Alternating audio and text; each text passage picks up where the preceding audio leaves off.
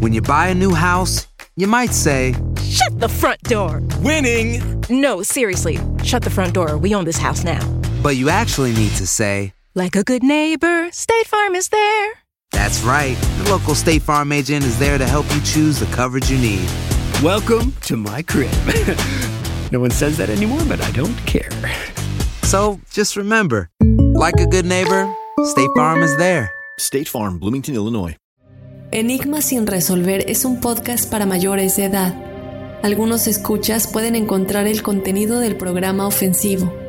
Recomendamos la discreción de la escucha, especialmente para menores de edad.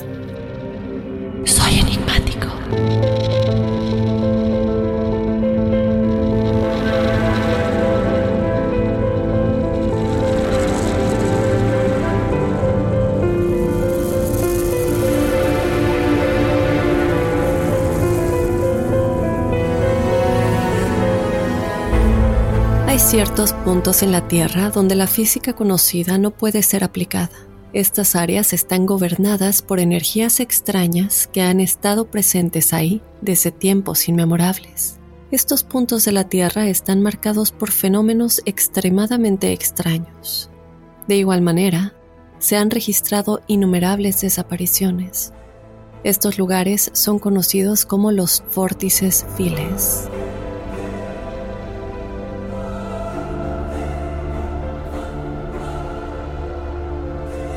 Acompáñame a analizar a detalle todo lo relacionado con el enigma de los vórtices files. Yo te doy la bienvenida, enigmático. Mi nombre es Dafne Wegebe y como cada episodio no puedo comenzar sin antes recordarte que nos puedes seguir en las redes sociales en donde nos encuentras como Enigmas sin resolver. Estamos en Instagram y en Facebook. Y de igual manera te invito a que nos escribas tu experiencia paranormal o sobrenatural para los episodios de los jueves, los episodios de testimoniales enigmáticos en donde tú nos cuentas todas tus experiencias. Lo puedes hacer escrito o lo puedes hacer con un audio si lo quieres contar de tu propia voz. Únicamente mándanos un audio que no se pase de 5, 5, 30 minutos. Y por favor les pido que eh, nos autoricen publicar el audio y también que nos dejen saber si quieren permanecer anónimos o si no hay problema de que contemos su historia al aire y de igual manera de que digamos su nombre. enigmas.univision.net. Y bueno, sin más, vamos a comenzar con el enigma de esta semana, el enigma de los vórtices files.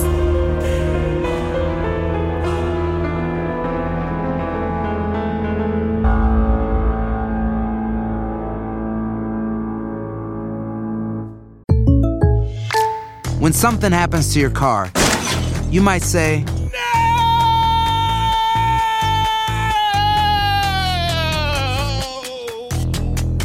My car! but what you really need to say is something that can actually help. Like a good neighbor, State Farm is there. And just like that, State Farm is there to help you file your claim right on the State Farm mobile app. So just remember, like a good neighbor, State Farm is there. State Farm, Bloomington, Illinois. Aloha mamá. Sorry por responder hasta ahora. Estuve toda la tarde con mi unidad arreglando un helicóptero Black Hawk. Hawái es increíble. Luego te cuento más. Te quiero. Be All You Can Be, visitando goarmy.com diagonal español. No hay nada como un teléfono nuevo, y si quieres uno ahora, aprovecha la oferta de Boost para estar conectado con los tuyos. Cámbiate a Boost Mobile y llévate un Samsung Galaxy A15 5G gratis. Boost tiene las redes 5G más grandes del país, con máxima señal, para que sigas tus sueños sin miedo al éxito. No esperes, visita ya tu tienda Boost Mobile local y llévate tu Galaxy A15 5G gratis. Solo en un Boost Mobile cerca de ti. Oferta por tiempo limitado, solo clientes nuevos. Requiere suscripción al servicio, un dispositivo por línea, impuestos adicionales. Aplican otras restricciones. Visita una tienda para detalles.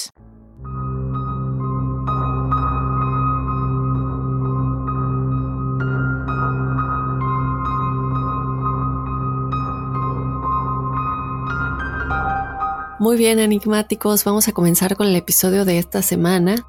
Mucho hemos hablado del magnetismo en la Tierra, de lugares en donde desaparecen las personas, del Triángulo de las Bermudas, de igual manera hemos hablado de los portales dimensionales y del Polo Norte y del Polo Sur, que se supone son entradas a la Tierra hueca.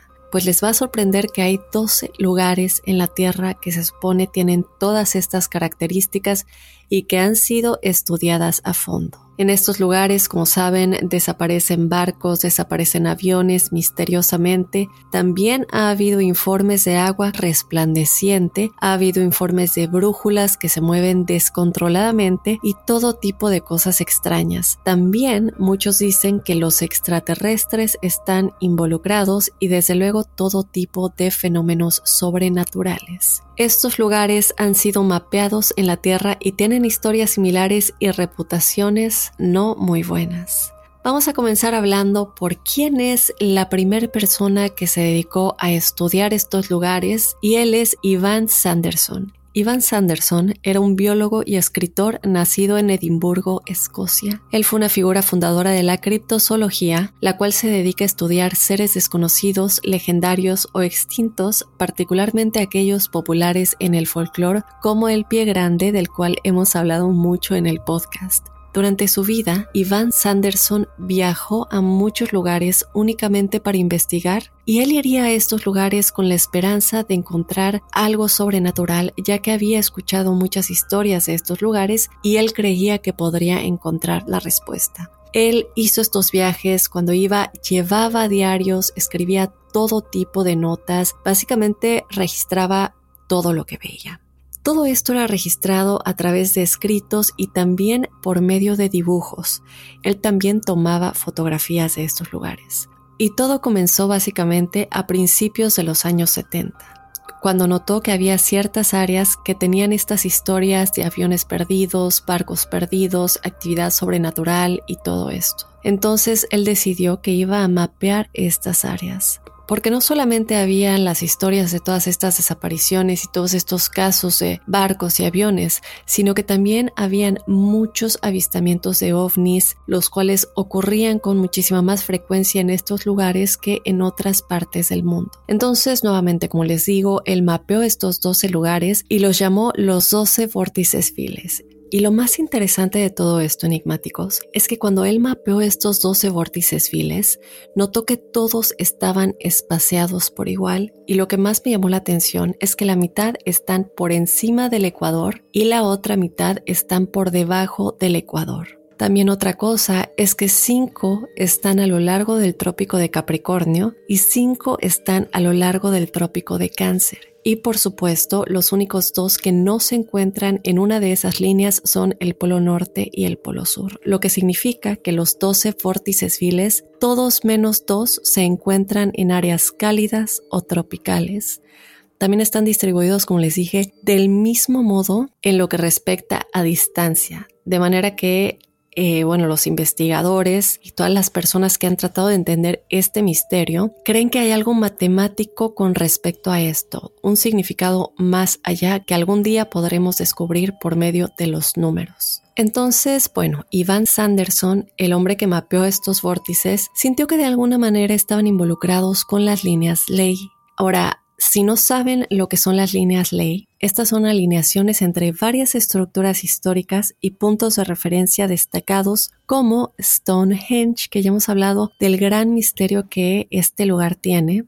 Y la idea de todo esto se desarrolló a principios del siglo XX en Europa y los creyentes de las líneas ley argumentaban que estas alineaciones fueron reconocidas por civilizaciones antiguas que deliberadamente enigmáticos construyeron estructuras a lo largo de ellas. De hecho, desde la década de 1960, los miembros del movimiento Misterios de la Tierra y eh, bueno, otras tradiciones esotéricas han creído comúnmente que tales líneas delimitan las energías de la Tierra y que eh, de alguna manera, como también en algún momento yo les comentaba de las pirámides, servían como guías para naves extraterrestres. He visto muchas personas que dicen esto, también he visto muchas personas que dicen que las pirámides también sirven como guía o que se mapearon de alguna manera para que los extraterrestres al tener comunicaciones con eh, las civilizaciones antiguas y pedir que o les o mostrarles como de alguna manera cómo construir las pirámides era más que nada para que ellos desde arriba pudieran ubicarse en la tierra. Y lo mismo se dice de las líneas ley y que por eso a lo largo de las líneas ley están construidas estas estructuras. Sin embargo, otras personas teorizaron que tenía que ver con lugares con materia sutil o con frecuencias electromagnéticas, que en realidad tiene eh, que ver con patrones geométricos muy similares o es lo que se argumenta y es algo de lo que de hecho escribió mucho Platón. Y bueno, sabemos que muchas cosas vienen de Platón, de hecho la Atlántida o Atlantis también viene de escritos de Platón que se supone él escuchó eh, por medio de gente que había conocido a otros que vivían en Atlantis, le contaban lo que era este lugar y de ahí salió todo lo de la Atlántida. Entonces, bueno, él hablaba mucho también de las líneas ley, y es que es increíble lo que estos antiguos filósofos sabían. Esto es solamente una de las muchas cosas de la que ellos hablan. Creo que sería muy interesante saber todas las cosas que varios filósofos antiguos eh, sabían y escribían al respecto y entender un poquito de dónde venían esas teorías y los misterios que rodean esas teorías.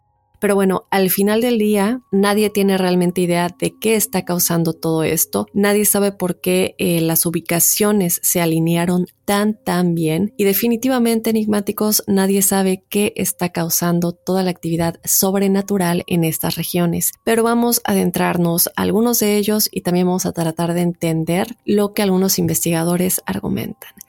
Así que bueno, empecemos por el más conocido que es el Triángulo de las Bermudas y este da para un episodio completo, sin duda alguna. Eh, tenemos uno ya que pasó hace muchísimo tiempo, pero muchas nuevas cosas han salido a la luz desde entonces.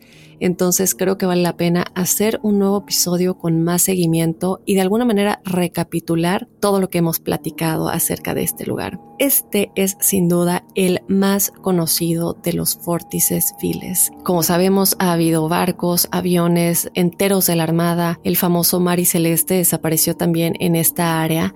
Creo que tenemos un episodio del Mari Celeste, si no me equivoco, o tal vez yo investigo al respecto y, según yo hicimos un episodio, pero me acuerdo mucho por alguna razón del Mar y Celeste. Esta es un área que tiene muchas historias y de hecho hay personas que han logrado salir o que dicen que han logrado salir del Triángulo de las Bermudas con vida. Estas personas son las que han informado sobre eh, que han visto que el agua brilla o bueno, la llaman agua brillante o resplandeciente. También argumentan que las brújulas se vuelven locas básicamente, se alteran demasiado y que las cosas simplemente funcionan mal, es decir, eh, cualquier objeto electrónico, eh, maquinaria que se lleva, todo deja de funcionar o funciona mal. Los equipos de radio funcionan mal. La gente ha visto cosas muy, muy extrañas al pasar por el triángulo de las Bermudas. Algunas personas tratan de explicarlo, desde luego siempre vamos a tratar de encontrar la explicación a todo esto, pero mucha gente cree que a lo mejor esto tiene que ver con la corriente del Golfo, lo que eh, le daría como alguna explicación natural. Y claro, yo no descarto que pueda haber una causa natural. Sin embargo, si es una causa natural enigmáticos, tendría que ser la misma causa natural en cualquiera de los otros vórtices viles. Y definitivamente, eh, como ya lo dije, aunque no descarto que podría ser una causa natural, de ser así, ¿por qué no se ha descubierto después de tantos años ¿Qué es lo que podría ser esta causa natural? Definitivamente no. Eh, y, lo que es realmente aterrador es que mucha gente, como digo, se sigue perdiendo en estos lugares, sigue desapareciendo y de hecho en los últimos 100 años más de mil personas han muerto en el Triángulo de las Bermudas y eso realmente da mucho miedo, lo que hace también que muchos, eh, las autoridades, no quieran ir a buscar o no quieran encontrar los cuerpos de estas personas porque ellos mismos tienen miedo de lo que les podría pasar. Y bueno, con esto vamos a hablar de las ruinas megalíticas de Argelia, las cuales son construcciones con grandes piedras sin labrar. Estas están ubicadas cerca de Tombuctú. Lo realmente interesante es que muy cerca de ellas hay cuevas con pinturas rupestres antiguas y luego también hay un cementerio antiguo. Sin embargo, enigmáticos, lo que pasa con esta área es que muchos aviones han desaparecido mientras volaban sobre el área y la mayoría de la gente atribuye estos aviones desaparecidos y personas desaparecidas a este vórtice. La gente básicamente argumenta que hay un vórtice dentro o alrededor de estas ruinas y por supuesto algunos de los nativos lo han atribuido a como una maldición de los espíritus, bien lo hablábamos también en, el último episodio de las, de las eh, cabezas de Hexam, que también viene de este tipo de, de, cosas que se tallan y que de alguna manera tiene algún significado para estas civilizaciones, ¿no? Básicamente para, para la gente que vivía ahí en ese tiempo. Entonces lo que se cree es que, como lo digo, estas tienen una maldición de los espíritus, los cuales eran gran, gran parte de sus creencias. También algunas personas creen que tiene algo que ver con algún tipo de falla subterránea. Y esto de nueva cuenta va conectado a las líneas ley y aunque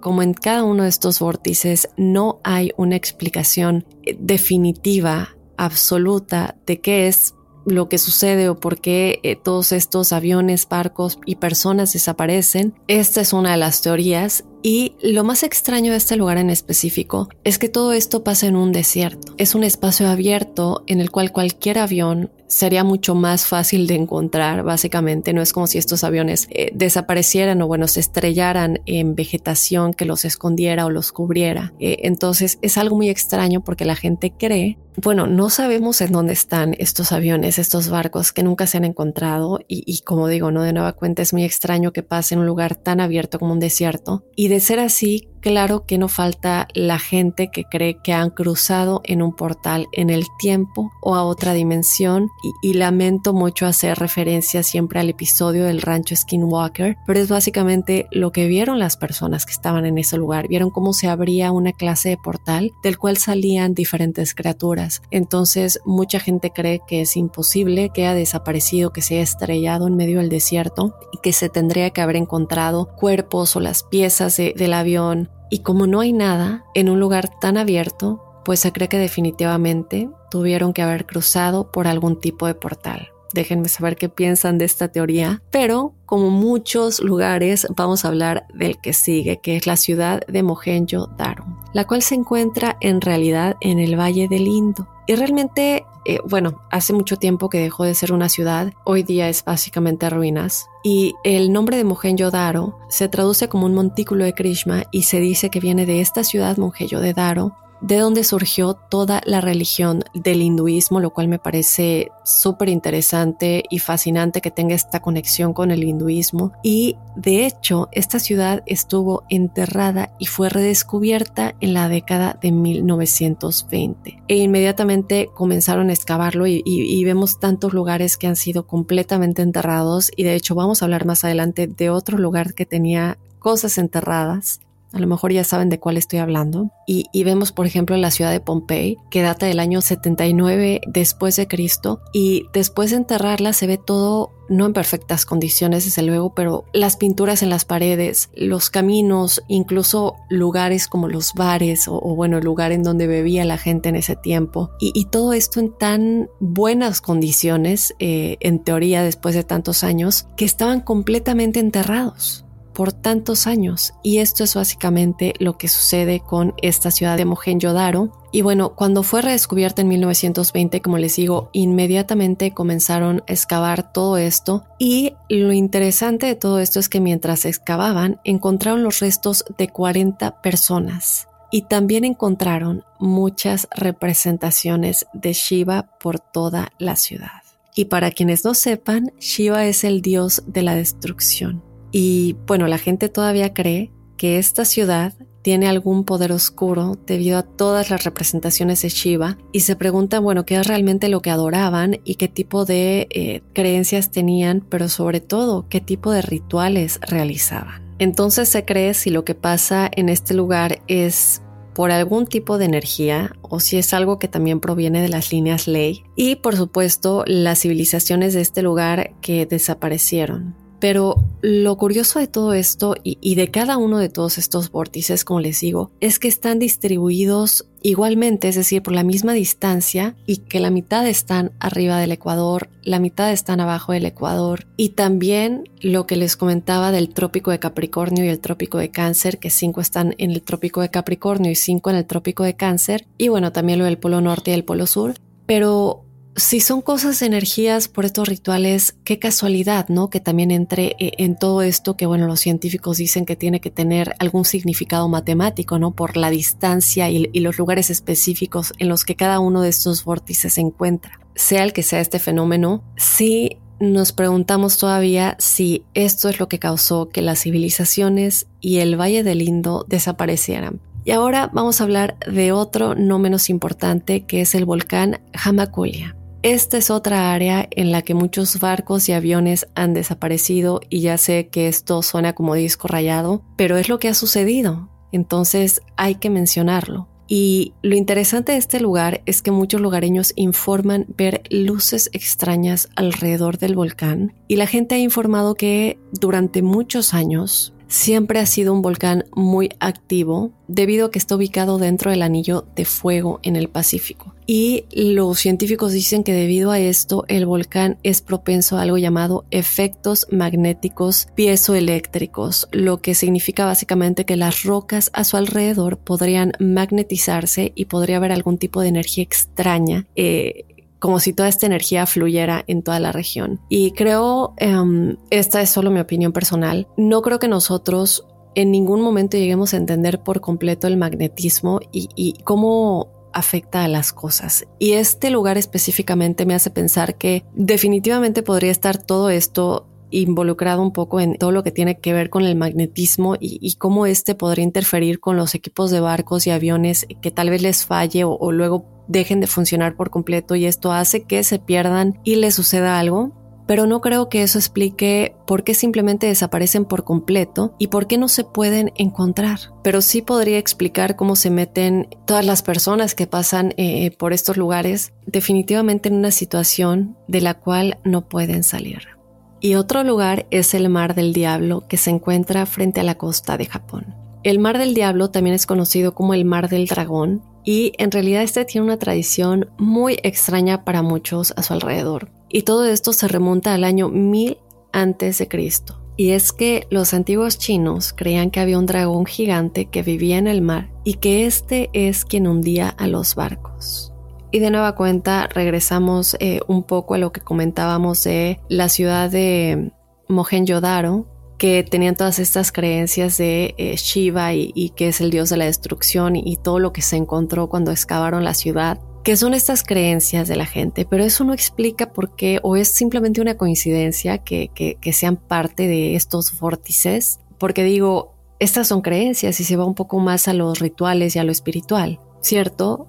Y aquí lo mismo con, la creencia de que hay una criatura como un dragón que es quien está hundiendo a los barcos, pero qué casualidad que termine siendo uno de estos vórtices. Con todo esto ya muchos años después, en 1952, un barco de investigación que el barco se llamaba Coyomerú número 5 se dirigió al Mar del Diablo para registrar un poco qué es lo que sucede con este fenómeno sobrenatural pero lamentablemente no obtuvieron ninguna respuesta. O, bueno, tal vez sí encontraron respuestas, pero eso nunca lo vamos a saber, ya que el barco y su tripulación de 31 hombres desaparecieron por completo. Y en respuesta a esta desaparición, el gobierno japonés declaró que el Mar del Diablo era inseguro para los barcos de investigación, así como cualquier barco comercial. Y desde luego no se dedicaron a investigar más al respecto por lo mismo que pasa en el Triángulo de las Bermudas y en muchos de estos vórtices, porque no quieren arriesgarse a que algo les vaya a pasar. Y a fin de cuenta,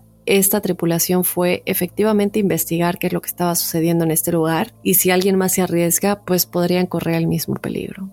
Y otro lugar que es parte de estos vórtices es la anomalía del Atlántico Sur. Y esta es una área relacionada con el espacio y de hecho ha sido muy estudiada por la NASA.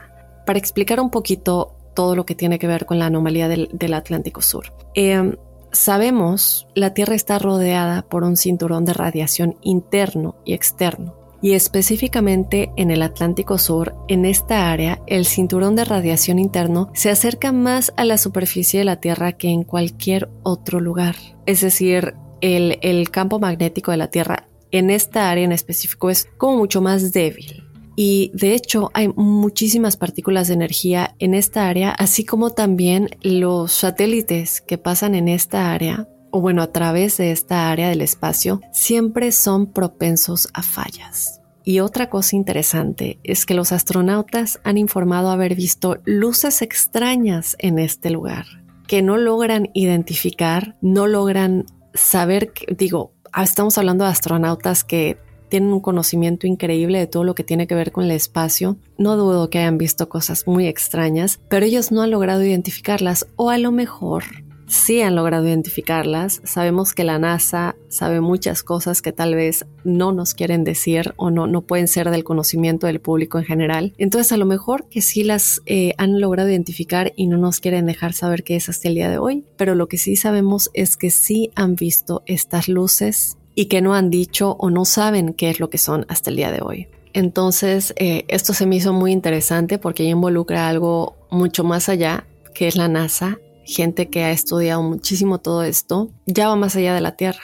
Y esto se extiende a la cuenca de Wharton que se encuentra en la parte noroeste del Océano Índico y este es un área donde las placas se unen y realmente es que hay demasiadas fracturas a lo largo del fondo del mar. Y bueno, cualquiera puede pensar, esto no es un misterio, no son cosas que pasan, que causan terremotos, que causan tsunamis, pero lo extraño es que los científicos e investigadores nunca han mapeado esta área del fondo del océano desde los años 60.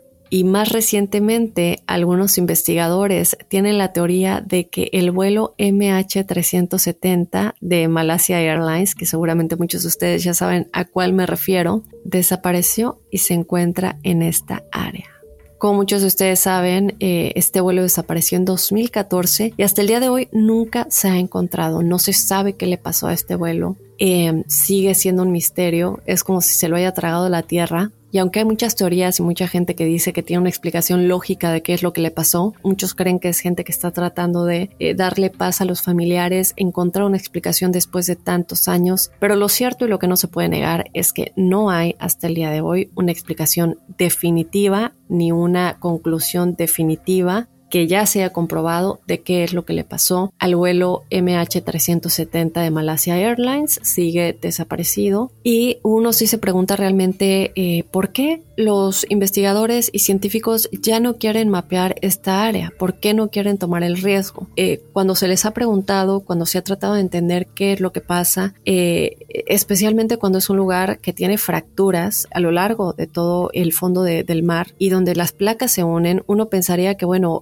es un lugar especialmente propenso a tener actividad sísmica y tal vez podrían obtener información importante, pero no quieren mapear esta área del océano, lo cual es bastante, diría yo, revelador, porque estos son lugares específicos que se investigan normalmente para poder entender un poco los terremotos, los tsunamis y también para, para predecirlos. Un, un misterio y algo como siempre sin respuestas y sin resolver. Y ahora quiero que hablemos de la isla de Pascua. Esta es una que me sorprendió muchísimo porque yo nunca había asociado a, la isla de Pascua con algo similar a lo que sucede en, por ejemplo, el Triángulo de las Bermudas. Y en este lugar, ustedes seguramente ya saben, se encuentran unas grandes cabezas llamadas Moai. Y la teoría más común entre los habitantes es que fueron talladas por los antiguos habitantes polinesios y que con estas estatuas se buscaba proyectar su poder sobrenatural. Y bueno, se han hecho muchas investigaciones a lo largo de los años cuando únicamente eran unas cabezas, pero con el tiempo los investigadores y los arqueólogos comenzaron a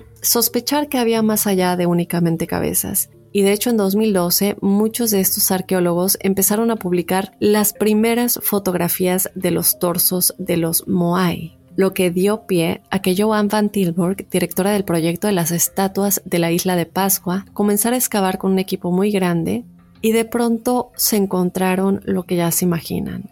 Estas cabezas tenían cuerpo, que estaba completamente enterrado de igual manera que muchas de las ciudades eh, de las que hemos hablado, ciudades enterradas, y eran increíblemente enormes. Y no solo eso, lo más interesante es que tenían tallados petroglifos que hasta el momento se desconoce su significado. Y bueno, hasta el día de hoy muchos siguen tratando de descifrar cada una de las inscripciones en los cuerpos de los Moai, de estas estatuas, que en un inicio se cree representan símbolos y figuras de los antepasados tribales. Pero bueno, lo interesante también en este caso es que eh, toda esta civilización que construyó las cabezas de la isla de Pascua, o bueno, los Moai, desapareció por completo. Se cree que tuvieron que irse de la isla debido básicamente a eh, bueno, la mala gestión de los recursos, ya que si no saben, esta isla está muy, muy apartada. Y bueno, cualquiera podría suponer que esta civilización simplemente no le fue bien, que dejaron de tener recursos, pero uno también piensa, o bueno, yo pienso, si fueron una civilización lo suficientemente avanzada como para crear estas enormes estructuras de piedra y moverlas a donde fueron encontradas, no pudieron encontrar eh, recursos suficientes para sobrevivir. No sé, Mucha gente, sin embargo, enigmáticos, cree que los extraterrestres de nueva cuenta estaban involucrados de alguna manera en la construcción de estas cabezas, de estos cuerpos, de estas estructuras, al igual que en cualquiera que sea su significado, que hasta el día de hoy se desconoce,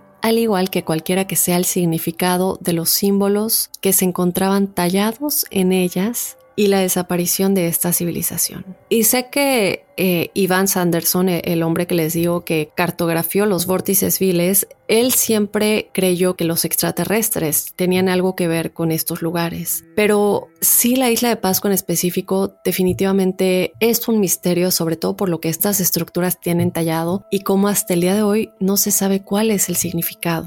No se ha encontrado ninguna lengua ancestral que pueda em, de alguna manera traducirse o símbolos que se hayan estudiado durante tiempo y que de alguna manera nos haga entender qué es lo que querían comunicar con ello. Y como les digo, la verdad es que esta isla, eh, si la ven en un mapa, es una isla muy muy pequeña en medio de un océano que, bueno, el océano es enorme y vasto, es, es como imposible que, que estas estructuras se hayan creado de esta manera y se han movido a este lugar eh, en donde se encuentran. Y como les decía, lo del año 2012 eh, fue también este año que, bueno, los arqueólogos, y ustedes pueden ver fotos, eh, empiezan a publicar estas, estas fotografías de los torsos de los Moai y se ve a las personas, bueno, a los arqueólogos, básicamente con casi todo el cuerpo cubierto de, tan profundamente que estaban enterradas. Y, y la directora que les comento, sigue hasta el día de hoy tratando de entender qué es lo que rodea todo esto, porque bueno, el día de hoy se convirtió en la directora del proyecto de estas estatuas.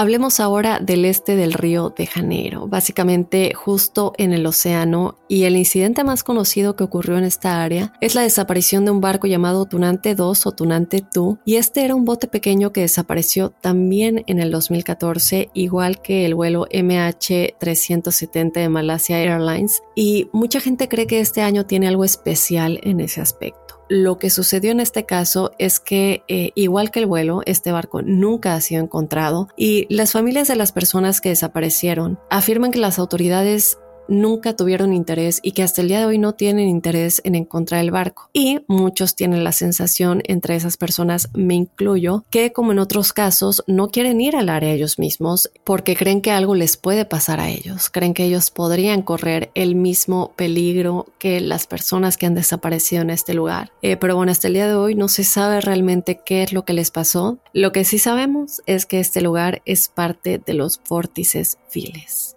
A continuación vamos a hablar de la Isla de la Lealtad. La Isla de la Lealtad está frente a la costa de Australia y en esta área hay una historia muy larga de informes de muchos barcos desaparecidos. De hecho, se ha reportado que las corrientes en el área cambian constantemente y que hay remolinos muy violentos. Estos a mí en particular, yo creo que de todos los vórtices es el que más me aterra porque le tengo terror. No solamente eh, me da terror el pensar lo grande y misterioso que es el océano y también lo asesino que puede ser, lo peligroso que puede ser. Yo le tengo un, respeto increíble al mar, al océano. Em, y en sí, la verdad es que no soy muy fanática del mar, no soy fanática de la playa, eh, soy más como de montañas o, de, climas fríos, de lugares no tan soleados o tropicales. Eh, pero el, el, mar en específico es un lugar que, al cual le tengo mucho respeto.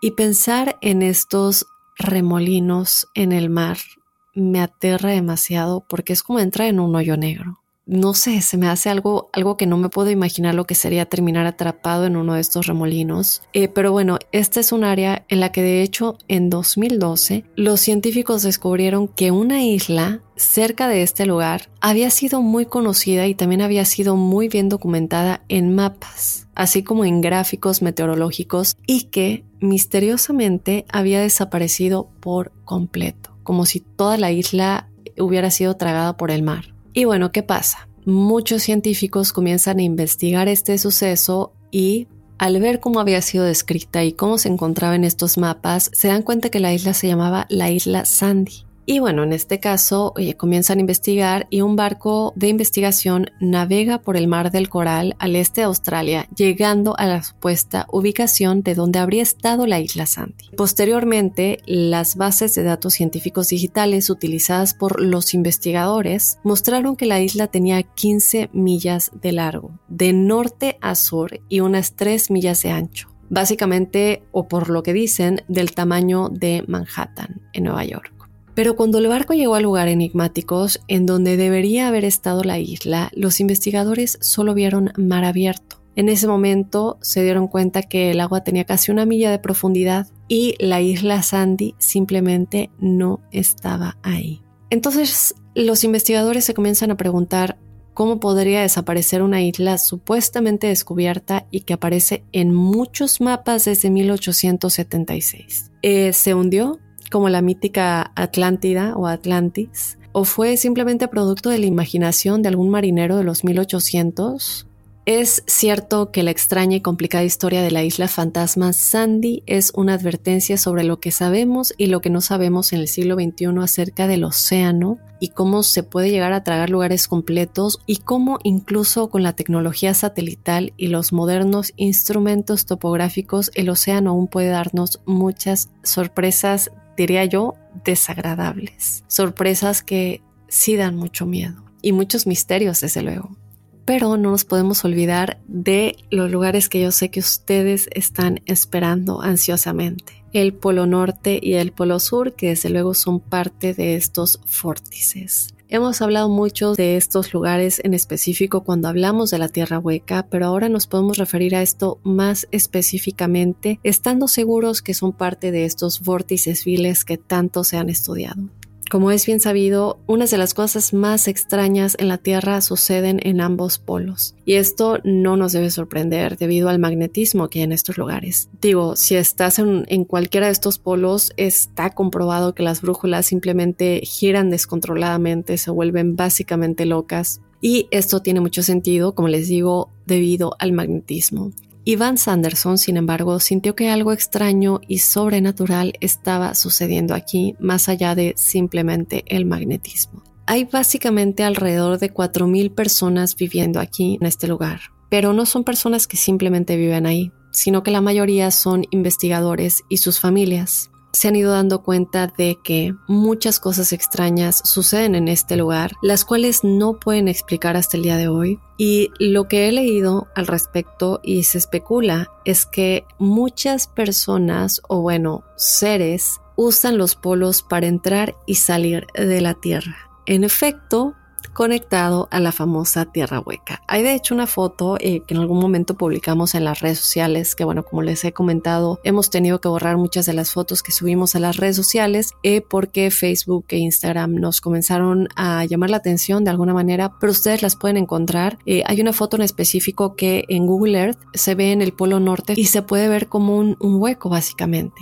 Muchos creen que esta es la entrada a la Tierra Hueca no lo sabemos obviamente, pero sí se ve muy claramente. Y bueno, básicamente esto es lo que se dice que estos lugares se usan para entrar y salir de la Tierra. Y otra cosa interesante es que, que de la gente que vive ahí, muchos aseguran que hay civilizaciones antiguas escondidas bajo del hielo y también hay imágenes de lo que se cree son pirámides en la Antártida. Y aquí es lo que me hace pensar que hay muchísimas cosas más en nuestra tierra tantos misterios que no nos podemos ni imaginar, de los cuales no tenemos ni idea y que también tal vez están enfrente de nuestras narices, pero no nos damos cuenta. Y nuevamente, hemos hablado mucho sobre esto en el podcast, pero sí, definitivamente creo que están sucediendo cosas muy extrañas en cada uno de estos vórtices, pero especialmente en el polo norte y en el polo sur, mucho más de lo que nos podríamos imaginar.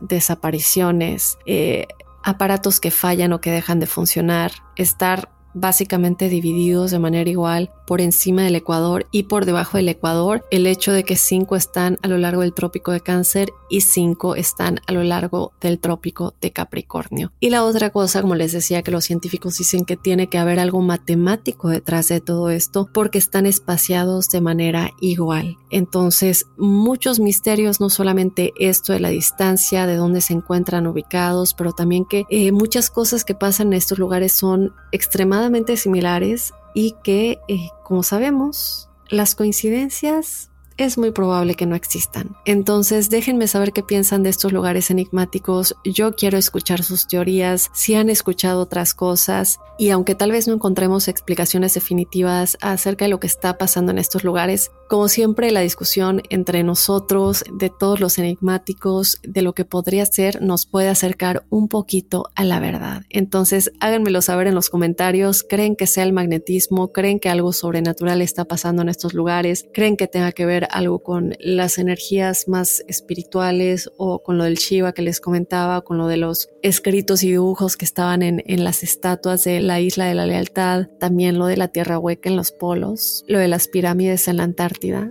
Creo que cada uno de estos lugares se merece un episodio en específico, pero también valía la pena como hablar un poquito de, de todo esto eh, muy en general para luego enfocarnos tal vez e irnos de uno en uno. También como les dije, muchos creen que tiene que ver con los extraterrestres. Entonces ya saben, déjenme saber lo que opinan, síganos en las redes sociales, nos encuentran en Instagram y en Facebook como Enigmas sin resolver y de igual manera nos pueden escribir su historia paranormal o sobrenatural si quieren ser parte del episodio de testimoniales enigmáticos que tenemos todos los jueves. Así que escríbenos o mándanos tu audio a enigmas.univision.net. Y bueno, sin más, yo me despido del episodio de esta semana y yo te espero como siempre el jueves en los testimoniales enigmáticos y el próximo lunes con otro enigma sin resolver. Soy enigmático.